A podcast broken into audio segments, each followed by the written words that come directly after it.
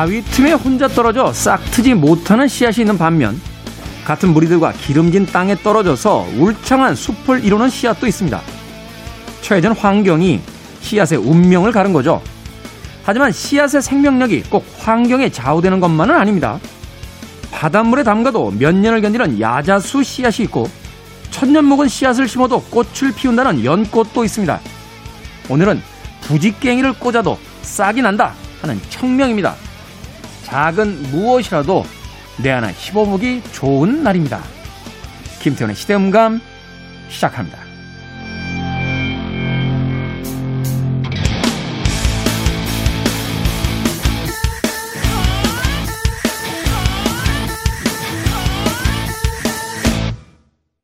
그래도 주말은 온다. 시대를 읽는 음악 감상의 시대음감 김태훈입니다. 씨앗을 심는다는 거, 어, 그리고 그 씨앗을 통해서 무엇인가 이뤄낸다는 거, 고전적인 어떤 명언에 등장할 듯한 그런 이야기긴 합니다만, 어떤 식으로 시비를 걸려고 생각해 봐도 결국은 이 모든 단순한 과정 속에서 이루어지는 게 아닌가 하는 생각 해보게 됩니다. 뭔가 꿈을 가지고 뭔가 생각을 하고 그것을 실천에 옮기는 과정. 우리는 가끔 엘리베이터를 타려고도 하고요. 묘수나 비법을 찾아 헤매기도 합니다만 밭을 일구는 농부처럼 결국 무엇인가를 이루기 위해선 씨앗을 심고 물을 주고 땅을 경작하며 결국 추수할 때까지 지난한 시간과 인내를 필요로 하는 게 아닐까 하는 생각 해보게 됐습니다. 한 정치인이 그런 이야기를 했었죠. 농부는 밭을 탓하지 않는다라고 하는 말. 씨앗 역시 밭을 탓하지 않는 것은 아닐까 하는 생각 해봅니다.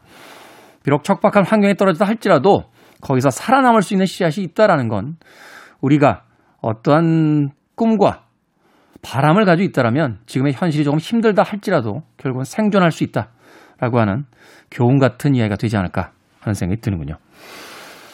생각해 보니까 청명 이달에 또 식목일도 있었죠. 무엇인가 심기 아주 좋은 계절이다 하는 생각이 드는데 문득 4월 5일이면 예, 모발을 이식하겠다고 했던 제 지나간 선배님 떠오릅니다. 국가가 모발을 심으라고 준다이다. 라는 이야기 하시기도 했는데 몇 년 전부터 식목일이 공휴일이 아니었어요. 저희 학교 다닐 때만 해도 식목일이면 어, 쉬는 날이었고 그래서 학교에서 행사처럼 뭐 나무를 심으러 가는 그런 이벤트도 펼쳐보곤 했었는데 더 이상 휴일이 아닌 것은 어쩌면 식목일을 휴일로 지정해 주어도 나무를 심지 않는 사람들이 점점 늘었기 때문이 아닐까 하는 생각이 듭니다. 공휴일이 아닌 식목일을 보면서 씨앗을 심는 것만으로도 남들보다 더 좋은 결실을 얻을 수 있다. 한 번쯤 생각해 보는 건 어떨까 생각이 들었습니다. 자, 김태훈의 시대 음감, 시대 이슈들 새로운 시선과 음악으로 풀어봅니다. 토요일과 일요일, 일라디오에서는 낮 2시 5분, 밤 10시 5분 하루에 두 번 방송되고요. 한민족 방송에서는 낮 1시 10분 방송이 됩니다. 팟캐스트로는 언제 어디서든 만나볼 수 있습니다. 자, Fool's Garden의 음악 듣습니다. Lemon Tree.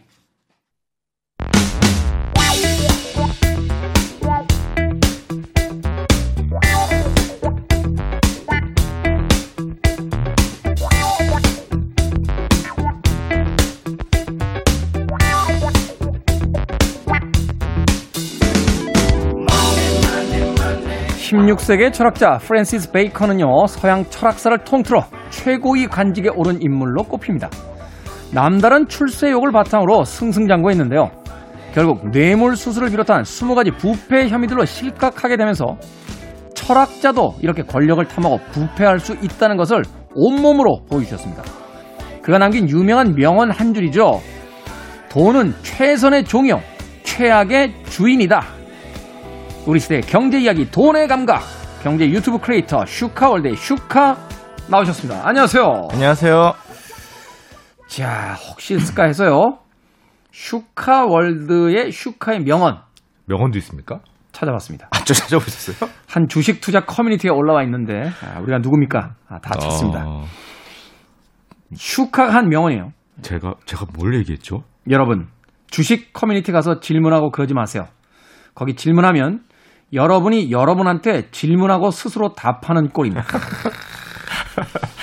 그러니까 음, 이런 네. 이런 명언을 하는 슈카에게 매회 나올 때마다 뭐 사야 되냐고 제가 그렇게 물어보니까 대꾸 한마디 없이 휙하니 가버리는 거죠.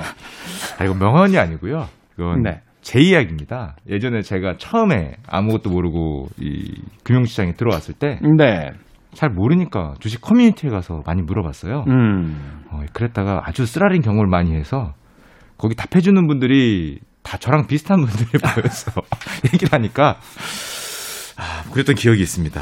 슈카월드에도 이제 출연하셨던 분인데 그 존리 네네. 그 투자운용 회사의 대표, 네, 자성은 대표시죠. 자산관리회사 네. 대표. 그분께서 참 흥미로운 이야기 하더군요. 한국에 와서 주식하지 말라는 사람들 이야기 들어보면 다 주식해서 망했다라고 해서 왜 망하셨습니까? 라고 하면 상장 폐지가 돼서 망했다. 그래서 아니 상장 폐지되는 회사를 골라내기가 그렇게 쉽지 않은데 어떻게 이렇게 상장 회사를 많이 골라내는가? 그리고서 뭐 하던 회사입니까? 라고 물어보면 글쎄요, 뭐 반도체 관련이라고 하더나 뭐 이렇게 대답을 한다는 거예요. 자기가 돈을 넣은 회사인데 뭘 하는 회사인지도 모르고 넣는 경우가 너무 많다. 이런 식으로 감각을 가지고 주식을 해서는 안 된다. 뭐 이런 이야기를 했는데 결국은 왜 비슷한 사람들끼리 아름아름 뭐 사? 뭐 삽니다. 뭐, 좋- 뭐 좋대. 하고서 이제 사잖아요. 그리고 나서 몇 바퀴 돌다 보면 자기가 한 얘기가 자기한테 다시 돌아와서 자기가 이제 사게 되는 이런 경우도 이제 만들어지게 되는데 역시 100만 팔로워를 거느린 스타답습니다. 네, 명언에서 제가 아, 명언은 아니고요. 솔직히 이걸 질문을 하면 그건 있습니다. 이상하게 마음이 안정이 되더라고요. 조언을 받은 것 같고.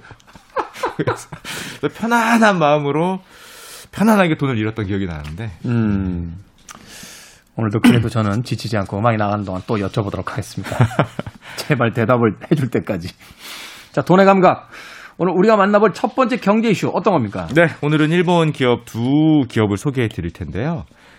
옆나라 일본에서 가장 대표적인 기업 두 곳이 약간 전략적인 측면에서 정말 신기한 모습을 좀 보이고 있어서 그 두 기업의 이야기를 가져왔습니다. 일본 하면은 소니. 그쵸, 소니죠. 우리 추억 속의 워크맨. 그렇죠. 어, 모리타 아키오가 이끌었던 네, 소니. 맞습니다. 그리고 토요타? 일본 시가총액 랭킹 1위가 도요타입니다. 아. 일본에서 가장 큰 기업이 도요타라고 할 수 있고요. 이 두 기업에 대한 이야기다. 이 두 기업에 대한 얘기. 아, 어떤 이야기입니까?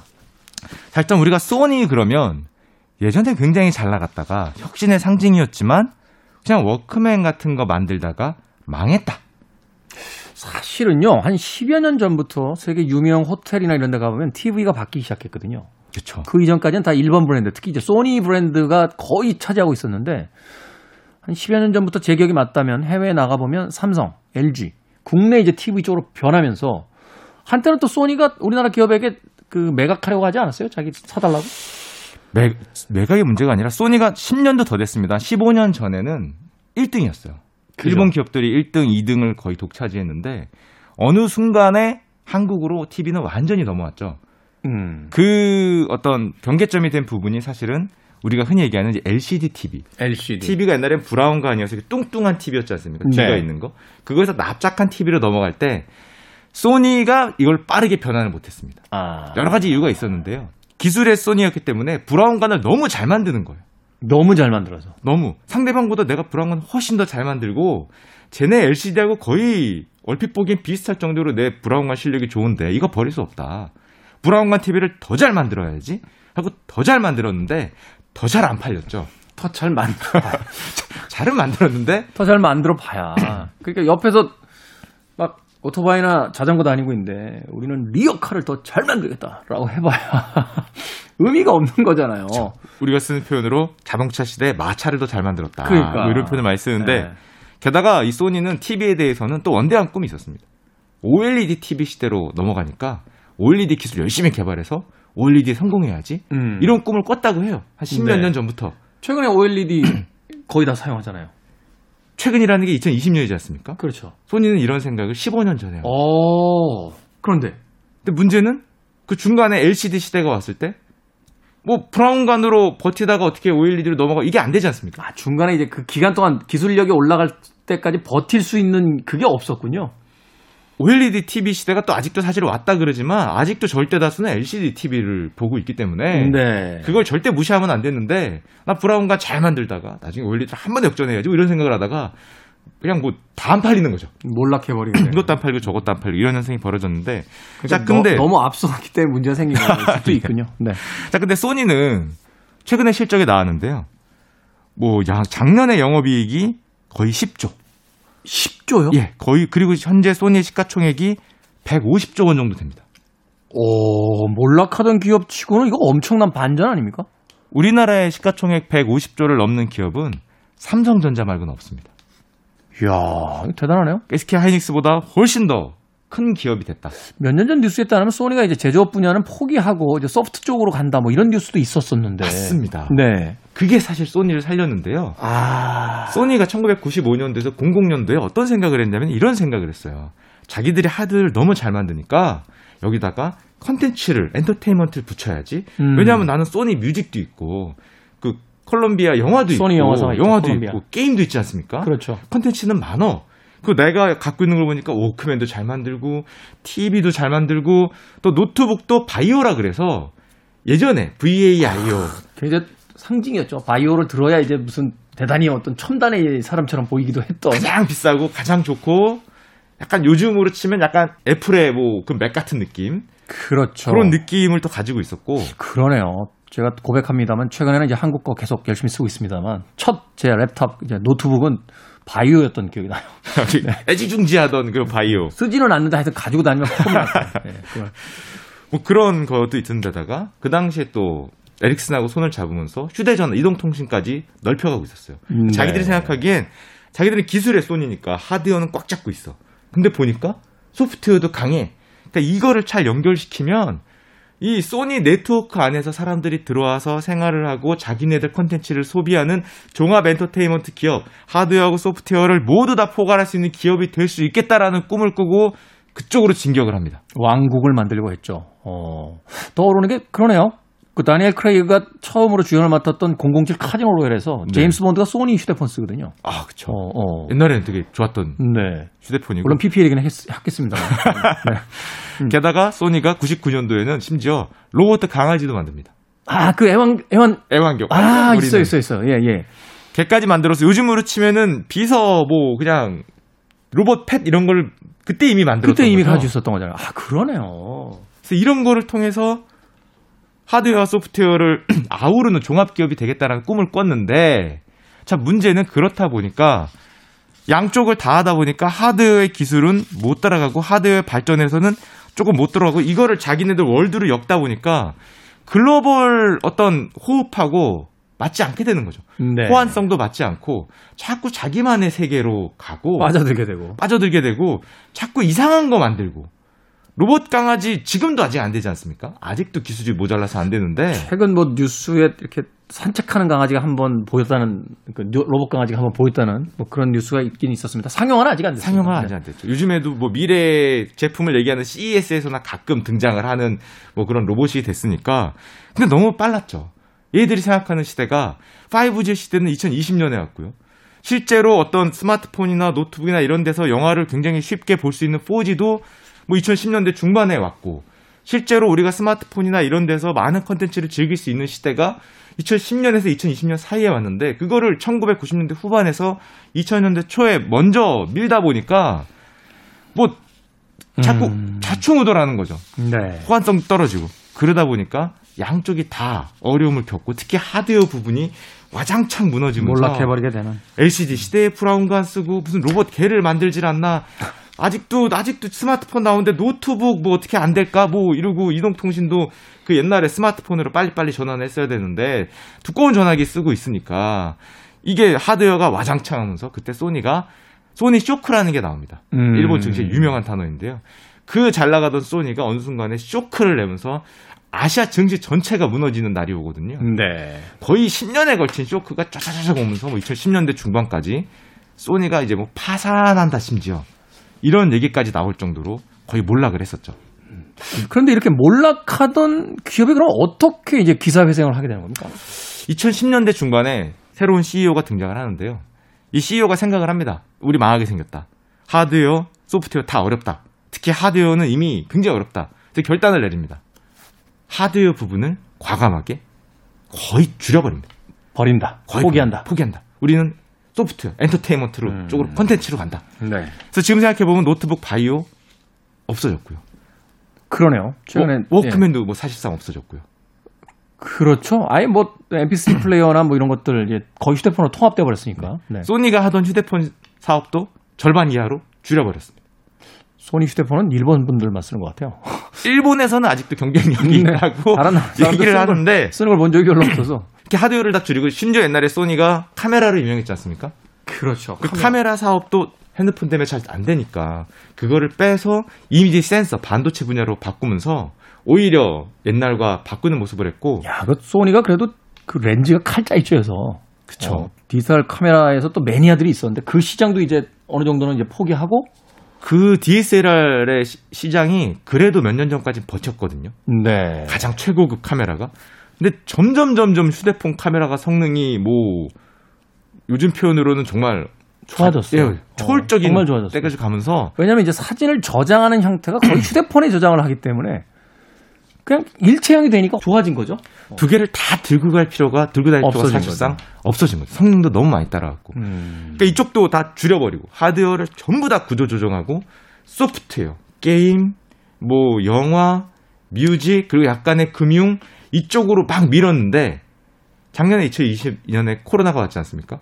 그러니까 사람들이 소프트웨어를 더 많이 소모, 소비하게 됐거든요. 소프트 시장이 엄청나게 커져버린 거죠. 소프트웨어 시장이 막 커지니까 소니가 여기에 제대로 올라타면서 하드웨어의 소니에서 소프트웨어 소니로 완전히 변신을 하면서 아, 지금 뭐 영업이익 10조 거의 기업을 토하는 기업으로 다시 살아나고 있는 거죠. 기업 가치가 150조인데 10조의 영업이익이라고 하면 이거 엄청난 영업이익이네요. 그렇죠. 돈을 정말 많이 코로나기 때문에 물론 특별한 게 있었지만 정말 많이 벌었고 소니 쇼크를 일어났던 그 쇼크가 다시 시가총액 150조가 넘는 기업으로 이제 부활을 할 수 있었습니다. 소니의 이런 부활은 사실 우리 기업들이 한번 눈여겨볼 만한 어, 그런 어떤 모델이 되지 않을까.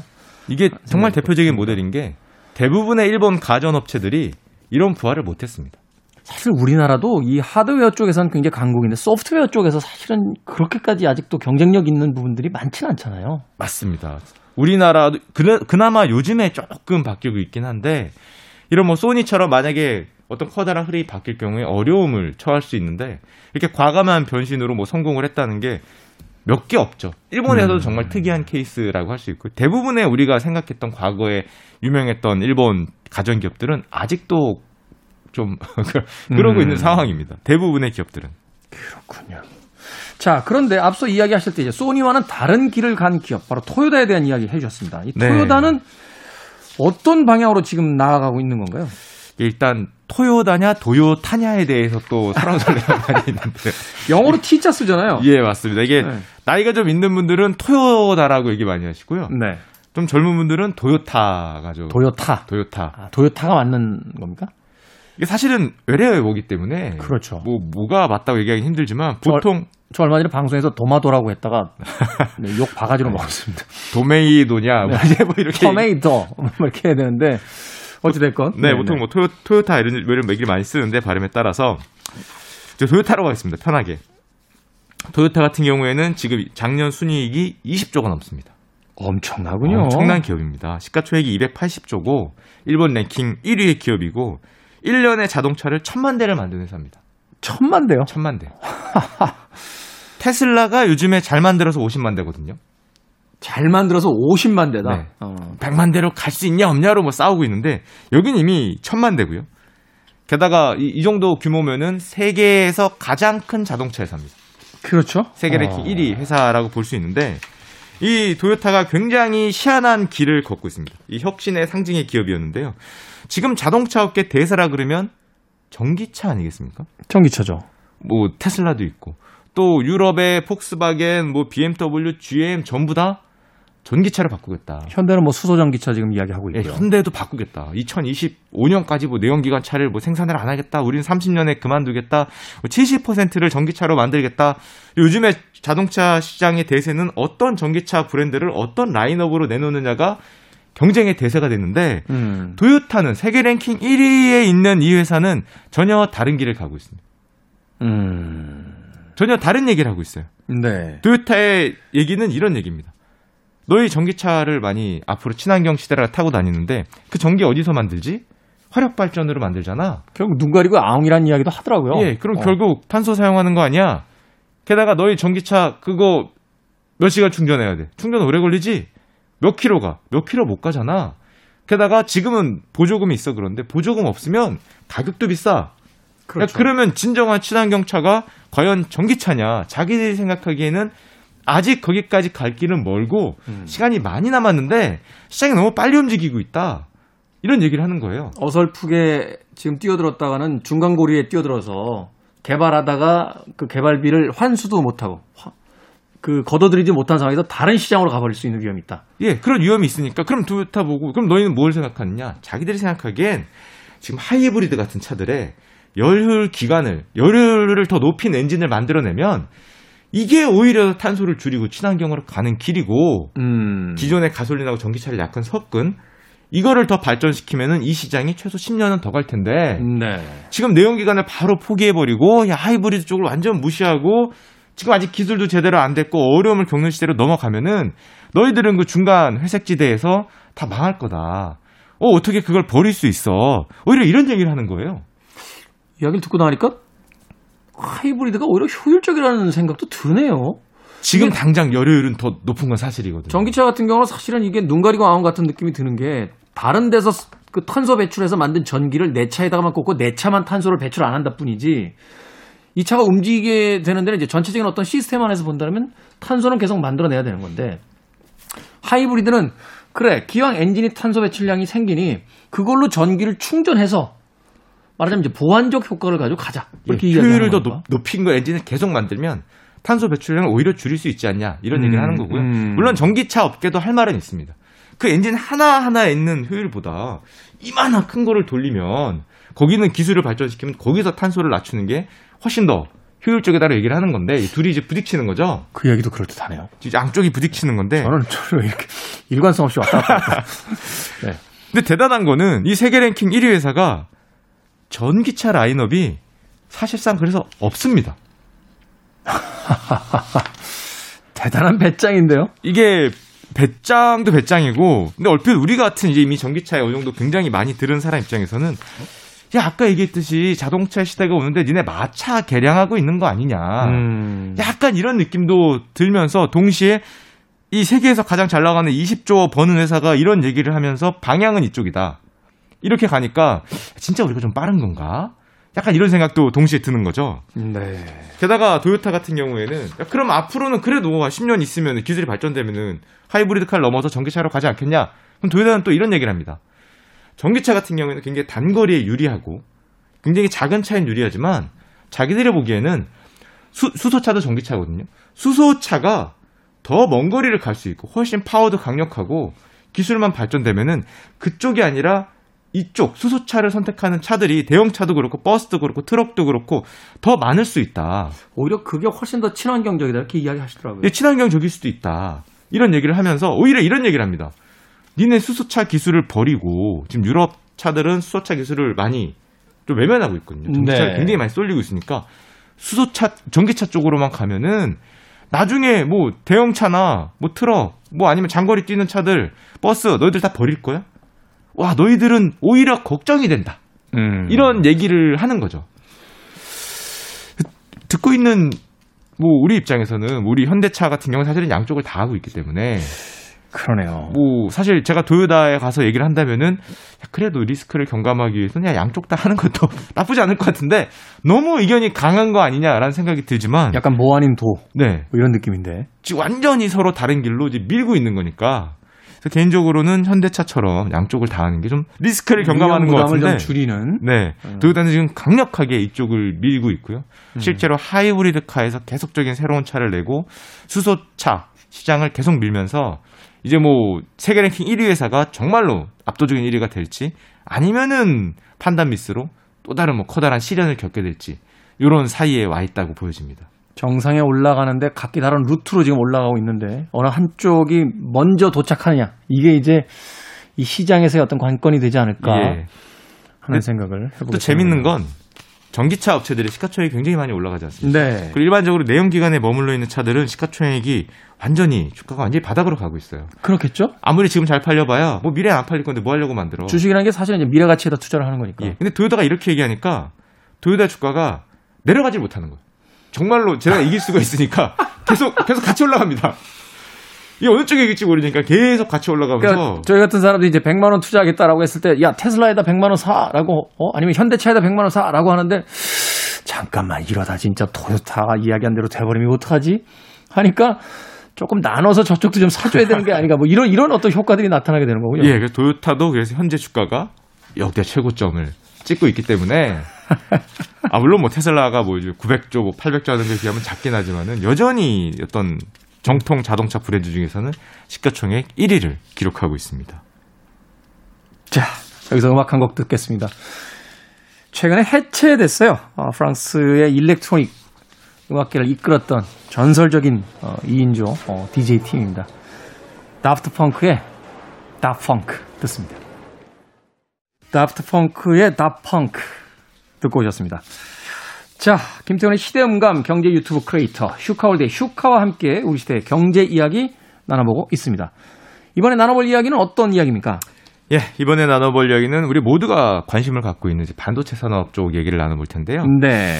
지난주에 인텔이 파운드리라 그러죠. 반도체 위탁 생산 진출을 재진출이죠. 네. 전격적으로 선언하는 일이 있었습니다. 아, 전격적으로 진출을 선언한다. 인텔 파운드 이게 구체적으로 뭐고 이 선언은 또 어떤 의미를 갖게 되는 겁니까? 조금 단어가 좀 어려워서 와닿지 네. 않으실 수 있는데 원래 인텔은 설계와 생산을 동시에 하는 종합 반도체 회사였습니다. 전 네. 세계에서 가장 큰 반도체 회사였죠.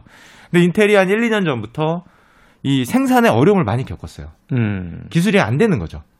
특히 생산 삼- 기술이? 네, 삼성전자나 TSMC 같이 네. 반도체 생산 라인에 수십 조를 쏟아붓는 기업한테 안 되는 겁니다. 생산에 있어서는.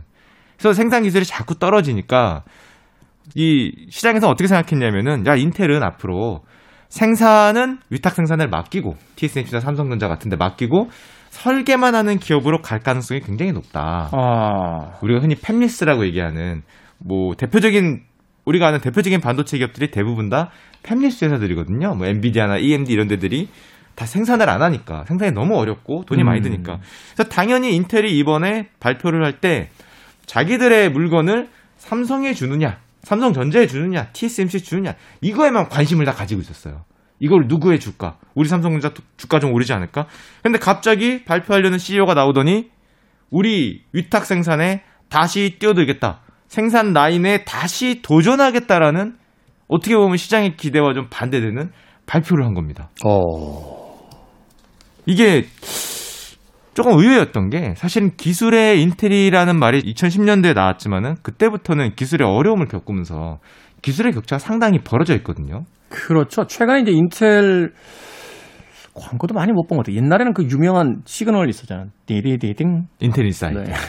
예, 예. 있었는데, 예, 최근에 뭐 그런 걸 별로 많이 광고 그 못본 것 인텔 같아요. 인사이드가 우리 집에서 없어지게 된 이유는 인텔 인사이드 한 그 제품이 컴퓨터이지 않습니까? 네. 근데 스마트폰에도 원래 인텔 인사이드를 했으면 인텔 입장에서 정말 좋았을 거고 이런 선언도 안 할 수 있었을 텐데 문제는 스마트폰에는 인텔 인사이드가 안 됐죠. 그래서 이, 노트북과 랩탑, 그러니까 랩탑 시장, 이제 데스크탑의 시장, 시장에서 휴대폰 시장으로 넘어오면서 이제 인텔이 시장을 잃는 거군요. 패권을 완전히 잃었다고는 하긴 뭐하지만은 패권을 절반 이상 잃어버리게 된 가장 결정적인 이유가 스마트폰 시대에 적응을 못했습니다. 그 그러네요. 거대한 인텔이. 음. 스마트폰 시대 안에 있는 CPU는 잘 보시면은 인텔이 안 만들죠. 우리가 흔히 얘기하는 뭐 ARM의 그 반도체 아키텍처를 사용해서 뭐 구글이 만든다든지 퀄컴이 만든다 이런 데가 만드니까 인텔 인사이드가 안 되는 거죠. 음. 그러다 보니까 인텔이 살아남기 위해서 방향을 틀었던 게 서버라는 서버 반도체를 틉니다. 우리가 흔히 클라우드 같은 거 하면 저장할 컴퓨터가 필요하지 않습니까? 거기 들어갈 반도체는 가격이 훨씬 비싸거든요. 네. 또 서버라는 거는 워낙에 용량이 크니까 막 수백 대, 막 수만 대를 펼쳐야 되니까 거기 반도체 시장이 커지니까 서버 반도체 시장을 점령을 해서 사실은 스마트폰에서 밀렸지만 서버에서 살아나서 유지할 수 있었어요. 음. 만약에 서버를 밀렸으면은 인텔은 뭐 거의 멸망을 하지 않았을까 제가 생각하기엔 이렇게 네. 생각을 하는데 서버를 거의 90% 이상 장악을 하면서 살아났었는데 문제는 요즘에 인텔이 어려움을 겪는 게 그 서버를 반도체를 주문하는 기업들이 마이크로소프트, 아마존, 애플, 구글 이런 데거든요. 대부분 big IT 기업 기업들인데 얘네들이 요즘에 드- 부는 바람이 내가 사용하는 서버 반도체, 내가 사용하는 반도체, 내가 설계해서 내가 만들겠다라는 게 요즘 트렌드입니다. 네. 작년에 좀 떠들썩했던 애플 반도체 같은 거. 그 애플만 만드는 게 아니거든요. 그럼 만약에 걔들이 서버 반도체를 스스로 설계를 해서 만들어 버리면 인텔 입장에서는 인텔이 설계 기업으로 갔을 때 걔들한테 못 팔게 되면은 야 이제 서버 시장까지 잃게 되는 겁니다.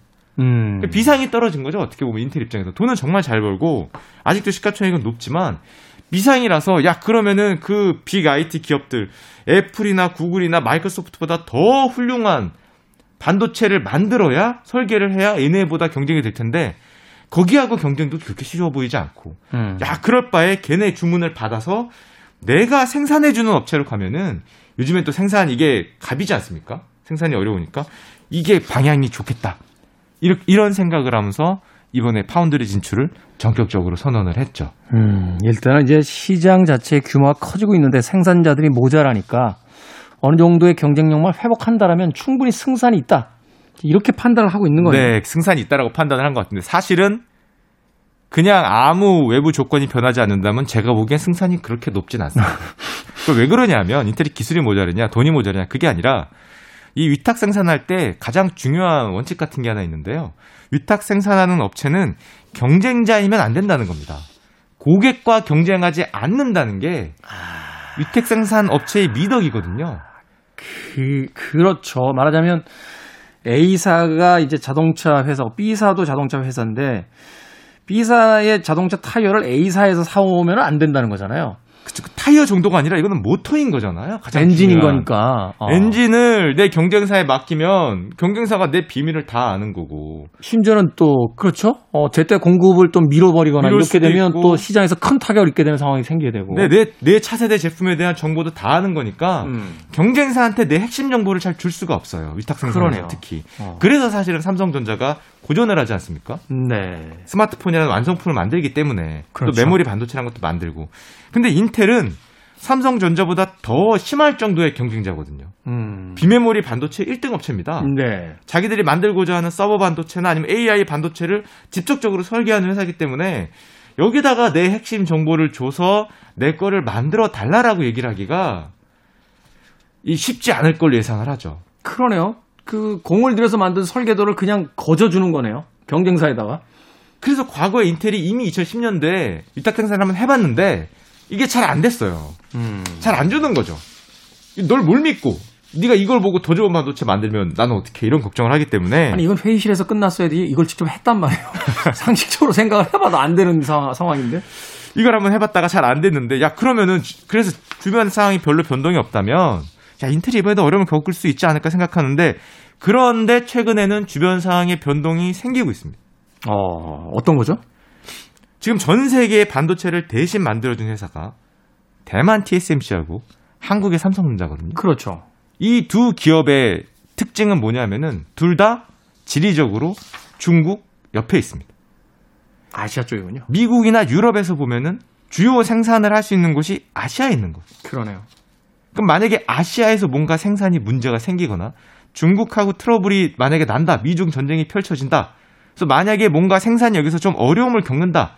그럼 미국하고 유럽이 반도체 설계는 하는데 생산을 할 수가 없습니다. 이게 사실은 이제 좀 다른 예가 될 수도 있겠습니다. 최근에 이제 백신에서 나타나잖아요. 이게 원래는 그 국가들 간의 약속에 의해서 백신 배분이 되기로 돼 있었는데 자국 문제 심각해지니까 우리나라에서 만든 다른 공장에서 만들었지 우리나라 공장이 아닌데도 우리나라 공장에서 만든 백신 바깥으로 못 나간다 이렇게 이제 막 막기 시작했잖아요. 네. 이런 문제들이 펼쳐질 수 있다는 거죠. 특히 미국 입장에서 보면은 아시아에다가 생산 기지가 다 몰려 있는 거니까 거기 삼성이 또 버티고 있고 삼성도 거기 있고 대만도 버티고 있고 대만도 있고 중국이 또 그 가운데 들어와 있고 중국 중국에 둘 다 또 밀접한 국가고 어떤 지리적으로든 뭐든 자 그러면은 만약에 저기서 공급이 끊기면은 야 우리 순식간에 비행기가 안 떠다니고 배가 안 움직이고 스마트폰을 음. 못 만들 수 있는 현실에 처한 거예요. 그리고 게다가 요즘에 반도체 공급 쇼티지까지 나면서 그런 우려가 더 커지니까 얼마 전에 바이든 미국 대통령이 이런 얘기를 했습니다. 반도체 생산 공급망을 재검토하겠다. 우리가 100일 내에 재검토하겠다. 100일 내에. 이대로는 안 된다는 거죠. 그때 썼던 말이 무슨 말에 편자가 없으면은 마차가 움직일 수 없다 이런 표현을 썼거든요. 반도체가 말의 편자 같은 거기 때문에 이게 끊기면 우리 사업이 전체 산업이 전체적으로 안 들어갈 수 있으니까 공급망을 재검토하겠다 이런 말을 했어요. 그러네요. 게다가 인텔 CEO가 요번에 위탁 생산에 뛰어든다는 발표를 하면서 이런 표현을 했습니다. 이건 정치인이 할 표현이 아닌가라고 생각이 되는데 인텔 CEO가 아시아가 거머쥔 반도체 패권을 이제는 우리가 되찾아야 한다. 음. 이런 어떻게 보면 기업 CEO가 할 말이 아닌 뭐 거의 미국 대통령이 할 것 같은 말을 썼는데 일종의 선전포고잖아요. 공급망을 거기에만 둘 수 없다는 거죠. 미국이나 유럽에 둬야 되니까 그럼 아시아 기업에 그걸 뭘 믿고 맡기냐? 나를 믿고 맡겨라. 내가 미국 내에다가 지금 22조를 투자한다고 하거든요. 투자해서 조금 부족하지만 내가 조금 기술이 부족해. 그건 나도 알아. 하지만은 너희들이 날 믿고 계속 맡겨주면은 우리 클 테니까 미국 안에 공급망을 만들 수 있다.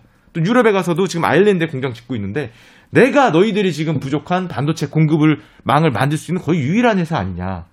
누가 그 큰 돈을 나, 난 해본 경험도 있고 기술은 좀 부족하지만 나를 믿고 나를 밀어주면은 아시아에 편중돼 있는 공급망을 유럽과 미국으로 가져올 수 있다.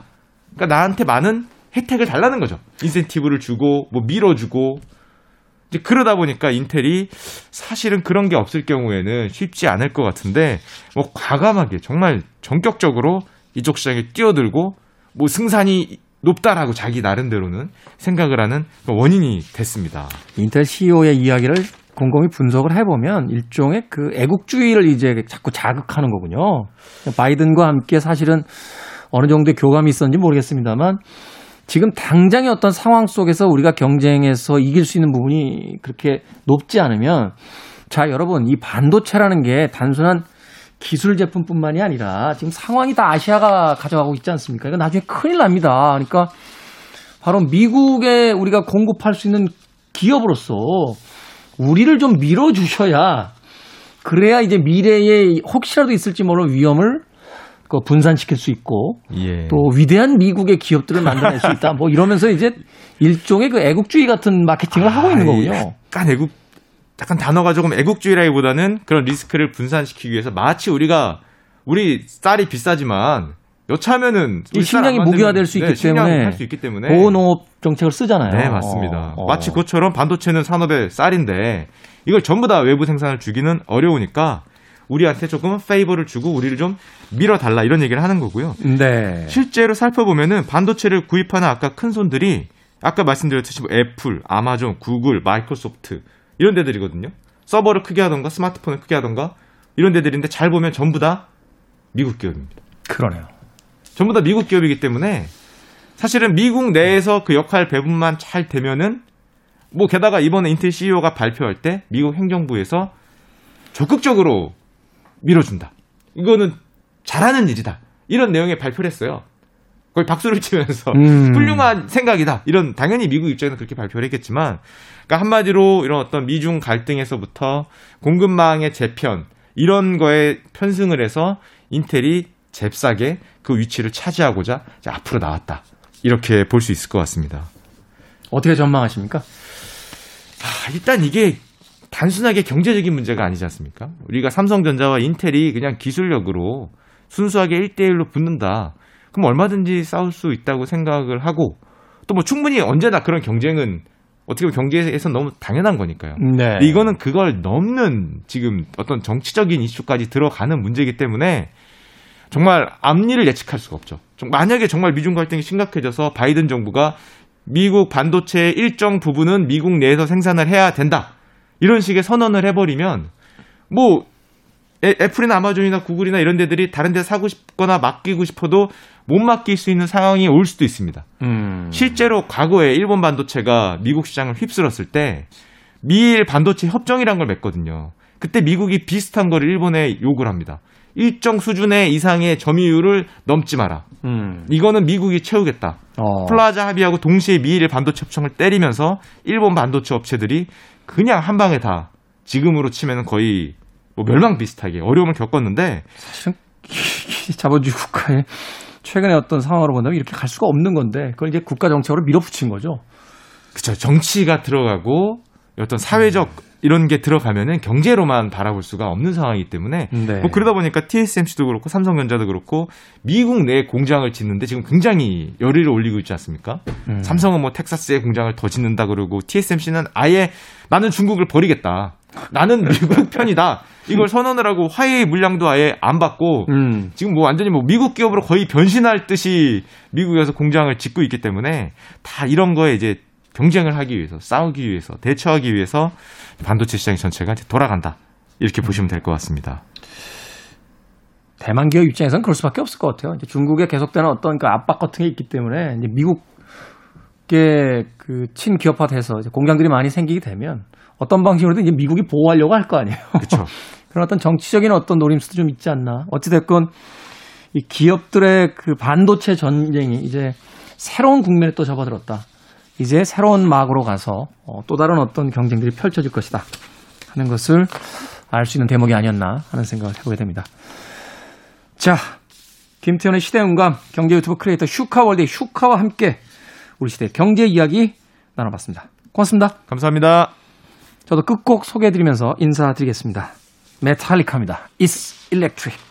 지금까지 시대음감의 김태훈이었습니다. 고맙습니다.